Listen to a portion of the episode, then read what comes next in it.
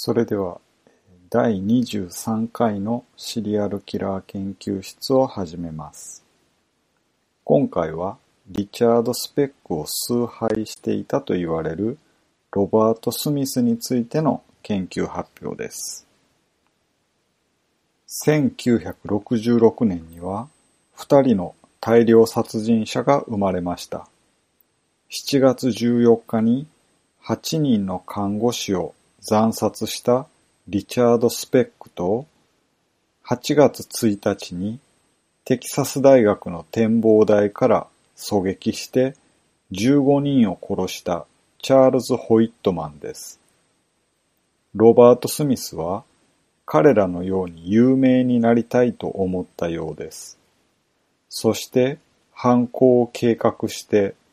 わずか3ヶ月後の11月12日に実行しました。惨劇の舞台となったのは、アメリカ・アリゾナ州メーサのローズマー美容専門学校でした。その専門学校に朝早くから見知らぬ青年が銃を振りかざして現れました。従業員の5人の女性は最初は何かの冗談かと思いました。青年が鏡に向けて発砲したにもかかわらず、ねえ、冗談でしょ？と女性が尋ねました。彼は、これが冗談だと思うのか？と尋ね返しました。そして、声を上げて笑い、女性たちに床に横たわるように指示しました。その中の女性が、もうすぐ40人の生徒が来るわよ。そうなったらどうなると思うの？と言いました。すると彼は、あいにくだけど、そんなに玉の持ち合わせはないんだよ。と、ぽつりと言いました。そして、一人ずつ頭に向けて発砲し始めました。殺されたのは5人で、ジョイス・セーラーズ27歳、ジョイスの娘、デビー・セーラーズ3歳、グレンダ・カーター18歳、キャロル・ファーマー19歳、メアリー・オルセン18歳でした。ボニタ・ス・ハリスも頭を撃たれましたが、致命傷にはならなかったため、警察が来るまで死んだふりをして助かりました。また、ジョイス・セーラーズのもう一人の娘、生後3ヶ月のタマラは、ジョイスが身を挺して守ったおかげで、一命を取り留めています。自ら通報したロバート・スミスは、警察が到着した時には、外で待っていました。抵抗することなく、子供がいるとは思わなかった、とニヤニヤして嬉しそうだったようです。どうしてこんなことをしたんだと警官が尋ねると、彼は極めて簡潔に、有名になりたかったんだよ、と答えました。英語では、I wanted to get known, to get myself a name と答えたそうです。1967年10月24日、ロバート・スミスは第一級殺人で有罪になって死刑を宣告されましたが、72年に連邦最高裁判所が死刑の一時停止を宣言したために終身刑になりました。本人は有名になることを望んでいましたが、結局あまり有名にはなれなかったようで、事件の資料がそんなにありませんでした。ネットで検索していたら、ピーター・ラングマンという心理学者がロバート・ベンジャミン・スミス一つの分析という論文を2016年に書いているのを見つけましたので、その論文を訳して紹介したいと思います。まずは背景です。ロバート・スミスの父親は空軍に勤めていました。その結果、彼らの家族は何度か引っ越しをしています。スミスは学校を嫌っていて友達を作るのが難しかったようです。彼は頭は良かったのですが、何度か留年していました。これが頻繁に引っ越ししていたからなのか、他に別の要因があったのかは分かっていません。彼は運動神経が極端に悪く、ひ弱で、のろくて、不器用なだけでなく、自転車に乗れずに、靴の紐も結べませんでした。彼の周囲の人によると、彼は避けられるかからかわれていたと言っています。彼のヒーローは、カエサル、ナポレオン、そしてジョン・ F・ ケネディでした。しかし、ケネディの暗殺が彼に壊滅的なショックを与えました。この事件の後、スミスはダークヒーローを好むようになります。例えば、ケネディを暗殺したリー・ハーヴェイ・オズワルド、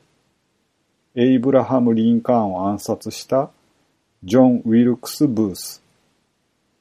アメリカ西部開拓時代の無法者、ジェシー・ジェイムズ、そしてヒットラーでした。高校になって彼の成績は回復します。しかし、学生生活はそうではありませんでした。彼は生徒会に選ばれるほど周囲から明るいと認められるようになりましたが、友達はいなくてデートもしたことがありませんでした。そんな1966年にリチャード・スペックによる大量殺人事件とチャールズ・ホイットマンによる大量虐殺事件が起きました。この二つの事件により、スミスは自分も事件を起こして、スペックやホイットマンのように悪名高くなりたいとひらめきました。それが私は知ってもらいたくて有名になりたかっただけなんだという言葉につながります。make a name for myself というのは有名になるという意味です。事件について。ロバート・スミスは通っていた高校で教師を射殺することを考えました。彼は代わりに美容学校でもあった地元の美容院を攻撃することにしました。彼の行動はとても穏やかで落ち着いていて無感情でした。彼は女性と子供たちを一箇所に集めて、床に伏せさせて射殺し始めました。一人の女性が怪我で動けなくなると、ナイフで刺し殺しました。殺戮をしている間、スミスは笑っていました。彼は殺している間、爽快感を感じていたと後日語っています。赤ん坊を撃ったことについて尋ねられた時には、まあそうですね。赤ちゃんも育てば大人になりますから、と答えています。警官が駆けつけた時、彼は普段通りの話し方で、落ち着いた様子で、僕は何人かの人を射殺したよ。彼女たちはあそこにいる。彼はそれ以上殺す人がその美容院にいなかったことに失望していたと後日語っています。自分の母親や妹がそこにいたらどうしましたかと聞かれたときに彼はいたら彼女たちも射殺したと思うよ、と答えています。実際に、スミスは彼の父の帰宅を待って、ナイフで殺す計画を立てていたと伝えられています。ただ、計画を立てていた動機は分かっていません。大量殺人の動機について、スミスは次のように語っています。僕は有名になりたかったので、40人くらいは殺したかった。別の可能性としては、彼の女性に対する敵意でした。伝えられるところによると、彼は女性が撃たれたり刺されたりする空想にふけっていたそうです。これにより、犯行場所として美容院を選んだことを説明することができます。裁判中にスミスは別の受刑者にいくつかのメモを書きました。あるメモには、私の弁護士は私が精神異常だとみんなに信じ込ませようとしている、とありました。別のメモには、僕はその病院に行こうと思っている、と実刑を避けるための言葉もありました。彼は精神異常であるという弁明を試みましたが、成功はしませんでした。ここからが精神分析になります。ロバート・スミスは偉そうに自分自身の見解を示していて、これは彼の壮大な妄想である可能性もありますが、サイコパスが示す極端なナルシシズムと一致しています。この区別については、キャサリン・ラムズランドによって次のように述べられました。ロバート・スミスの裁判所によって任命された精神科医は、彼を統合失調症と診断しました。しかし、他の医者は彼を単なる反社会的な人物であると考えました。彼は銃撃の後、気分が高揚していて、後悔はしていないと言いました。彼は全能の神のように感じて、他の誰にも感情を持っていないという考えは、事件当時としては奇妙な考えで妄想のように思います。ラムズランドは次のように締めくくりました。サイコパスについて私たちが知っていると信じていることを考慮すると、今回のロバート・スミスは APD 反社会的人格障害またはサイコパスと診断されるでしょう。反社会的人格障害とサイコパスの概念は密接に関連しています。スミスに関する詳細な情報は少ないですが、手に入る情報に基づくと、サイコパス的な学校でのスプリーキラーというカテゴリーに入ると考えられます。実際にスミスがはっきりと言っていた神のような力の感覚というのはコロンバイン高校銃乱射事件の犯人であるエリック・ハリスが繰り返し書いていたものと非常に似ています。ハリスの供述は激しい優越感と神を演じる力に対する願望とに満ち溢れていました。スミスのサイコパス的な特徴には他人と自分の家族の両方について人間の命を完全に軽視しているところがあります。彼は共感性が欠如しており、実際に大量殺人が爽快であるということが分かりました。同じように、エリック・ハリスは銃撃中に信じられないほどの冷静さを示し、縮こまっている学生を銃で撃ちながら笑っていました。至近距離で7人を撃ち殺し、そのうちの1人をナイフで刺したにもかかわらず、彼は落ち着いていて、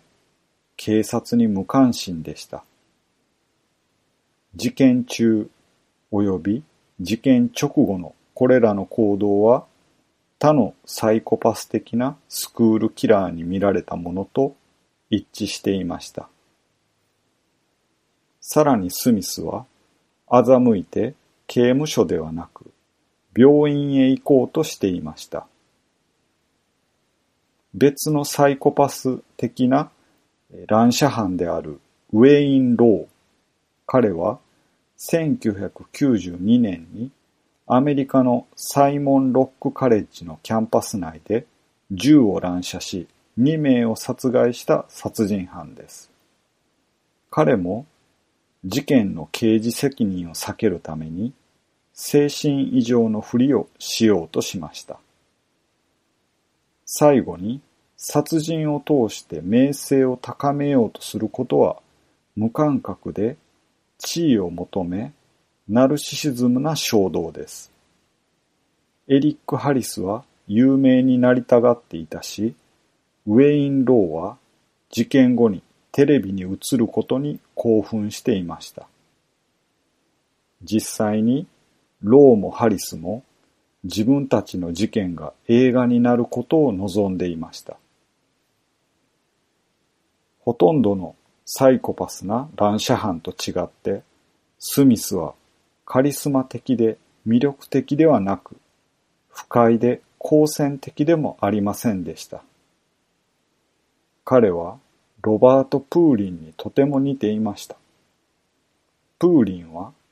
1975年10月27日に当時18歳のプーリンが通学していた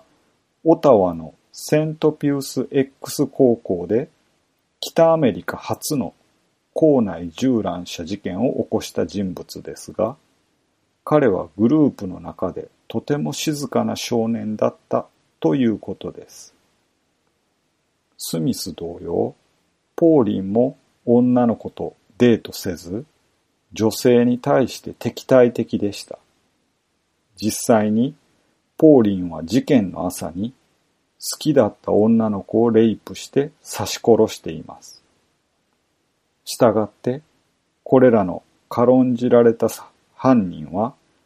女性を犠牲者に選びました。さらに、エリック・ハリスはレイプについて妄想をしていました。ポーリンと同じように、スミスはセオドア・ミロン博士が放浪的で反社会的といったものに似ています。そのような人々は社会の端っこに存在し、社会不適不適格者で追放されているように感じています。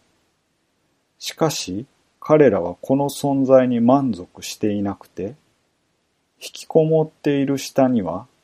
憤りと怒りの激しい感情があります。彼らの怒りが極限に達した時に、反社会的な感情が衝動的に外に向かい、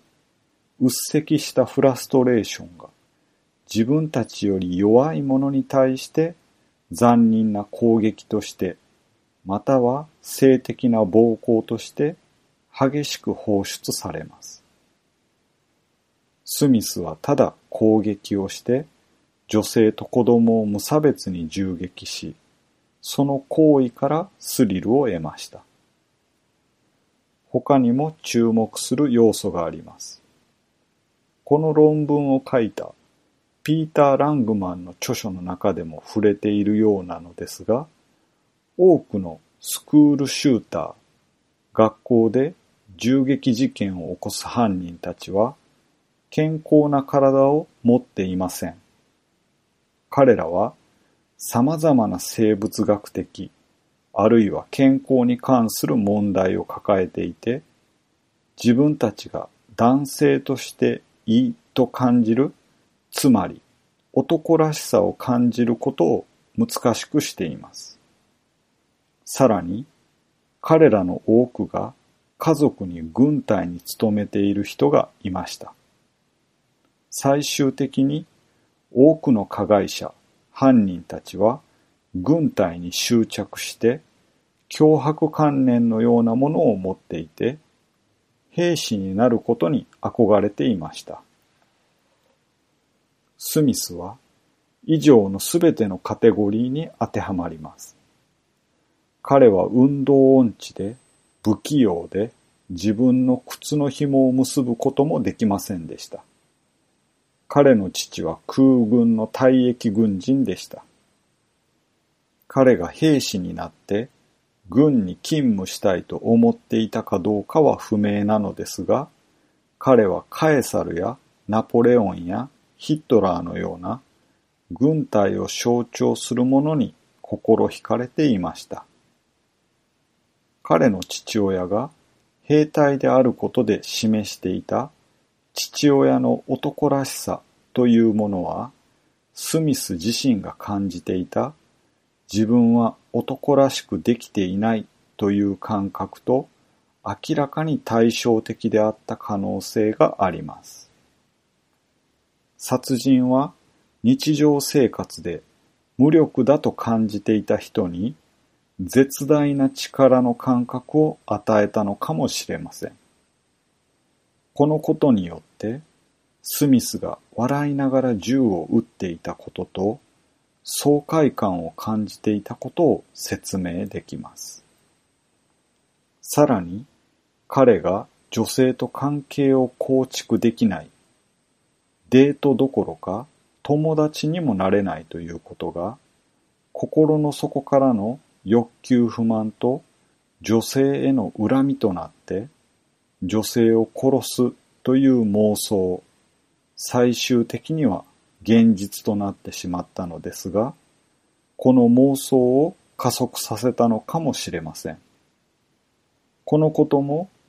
彼の男らしさの感覚を高めるのに役立ったのかもしれません。最後に一つのパターンを記します。スクールシューター、学校での銃乱射事件という著書の中で、私、ピーター・ラングマンは、ロバート・プーリン、ウェイン・ロー、エリック・ハリスの共通点を指摘ます。指摘しています。彼ら三人全員が男らしさに対する生物学的な問題を持っていました。三人全員がサイコパス的なスクールシューターでした。三人全員が18歳で事件を起こしました。三人全員の父親が空軍に勤務していました。彼ら三人と同じようにロバート・スミスは18歳のサイコパスで、生物学的な問題を持っていて、父親が空軍に勤めていました。歴史は繰り返されると言いますが、時々驚くべ驚くべきほど似ていることが起こります。長くなりましたが、以上がピーター・ラングマンという心理学者がロバート・スミスを分析した論文でした。今回の研究発表は以上となります。ドイツのシリアルキラーが終わり、その流れで有名な銃乱射事件を紹介しました。次回からはロシアのシリアルキラーを紹介したいと思います。